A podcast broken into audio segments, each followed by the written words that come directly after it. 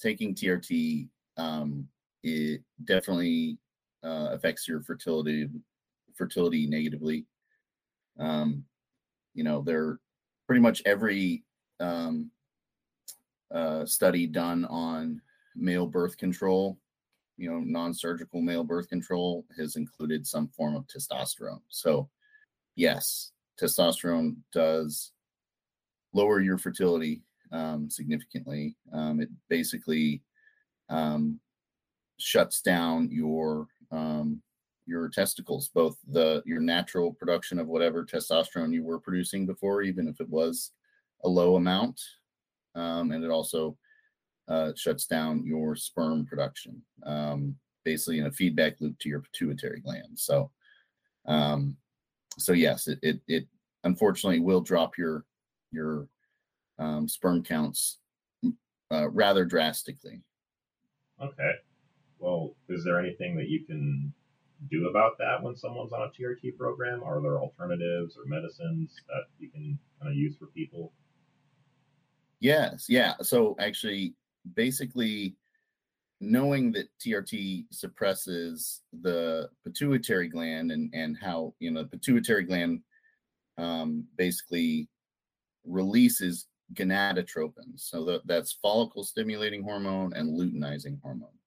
And those two hormones are necessary to basically um, act as like a key to wake up um, and start the engine as far as um, uh, uh, sperm production and and testicular um, um, testosterone production. So uh, you can think about it like this: um, there's what's called the Sertoli cells and the Leydig cells. The FSH attaches to the Sertoli cells, and the luteinizing hormone attaches to the Leydig cells. Basically, FSH produces sperm, LH produces testosterone. Uh, you know, as simple as that. Um, so, in order for you to maintain your fertility, again, fertility specifically, you would want to increase your your FSH specifically if you want to increase sperm count. Um, now, traditionally, um, I'm sure you know a lot of guys have heard of HCG. Um, HCG is human chorionic gonadotropin. Um, it's a hormone naturally produced actually by like the fetus um, when a woman is pregnant. Uh, basically, it what it does is it tells her body, you know, hey, I'm I'm gestating here, don't have a period. Um, ultimately, um, what what HCG is, it's a LH or luteinizing hormone analog, which means it as a key, it looks very similar enough um, to luteinizing hormone that it attaches to the same receptors in the Leydig cells of the testicles. So it basically lets your testicles think that um, there's still luteinizing hormone. And what that does is it prevents atrophy of the testicles so they don't shrink you know which again anyone who does start trt should expect you know some atrophy of, of the of the testicles but adding hcg prevents that atrophy.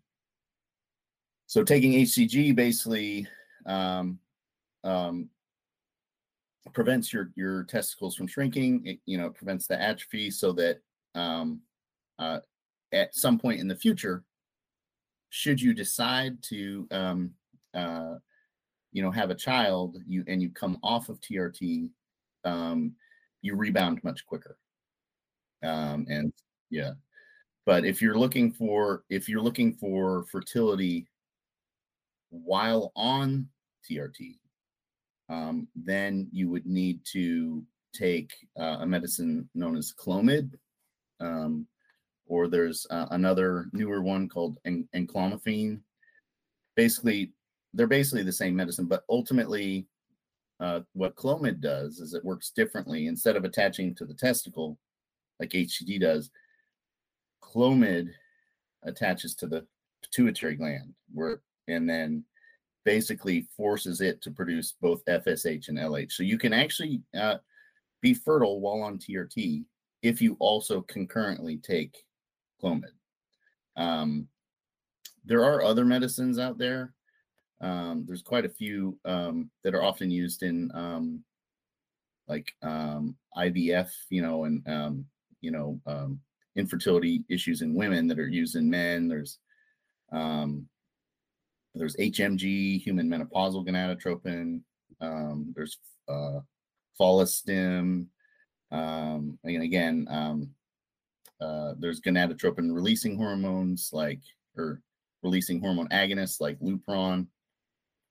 Ultimately, those are cost prohibitive though. Like they're they cost hundreds or thousands a month. So they're not they don't make sense for they make sense in that they work well if if you're just trying to get a woman pregnant pregnant in a short period. But if you're on TRT, that's a lifelong thing and you can't pay that much for the rest of your life. So we use the cheap options, which again is HCG or Clomid. Um, and those are definitely going to maintain fertility or again as as in the case of clomid will actually increase your sperm count while on trt what if i want to be you know on trt now? Maybe i'm not with someone maybe kids aren't in our future but i still want the option later. Do i have to be taking those medications the entire time i'm on trt or can i change my mind later? Is it like a big deal? Uh, how does that affect my fertility long term? Sure. Well um, they they they actually did a pretty um, extensive study that included thousands of subjects, and um, ultimately, what they did is they had men that had been on TRT, and they stopped their TRT, and then they uh, measured their sperm counts, um, and, and basically over time to see how long it took them to return to normal fertility. So, and this is and this is true of just men just on testosterone therapy, meaning they were not taking HCG and they were not taking Clomid.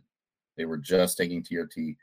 Um, on average, it takes three to four months for a man from his last testosterone shot.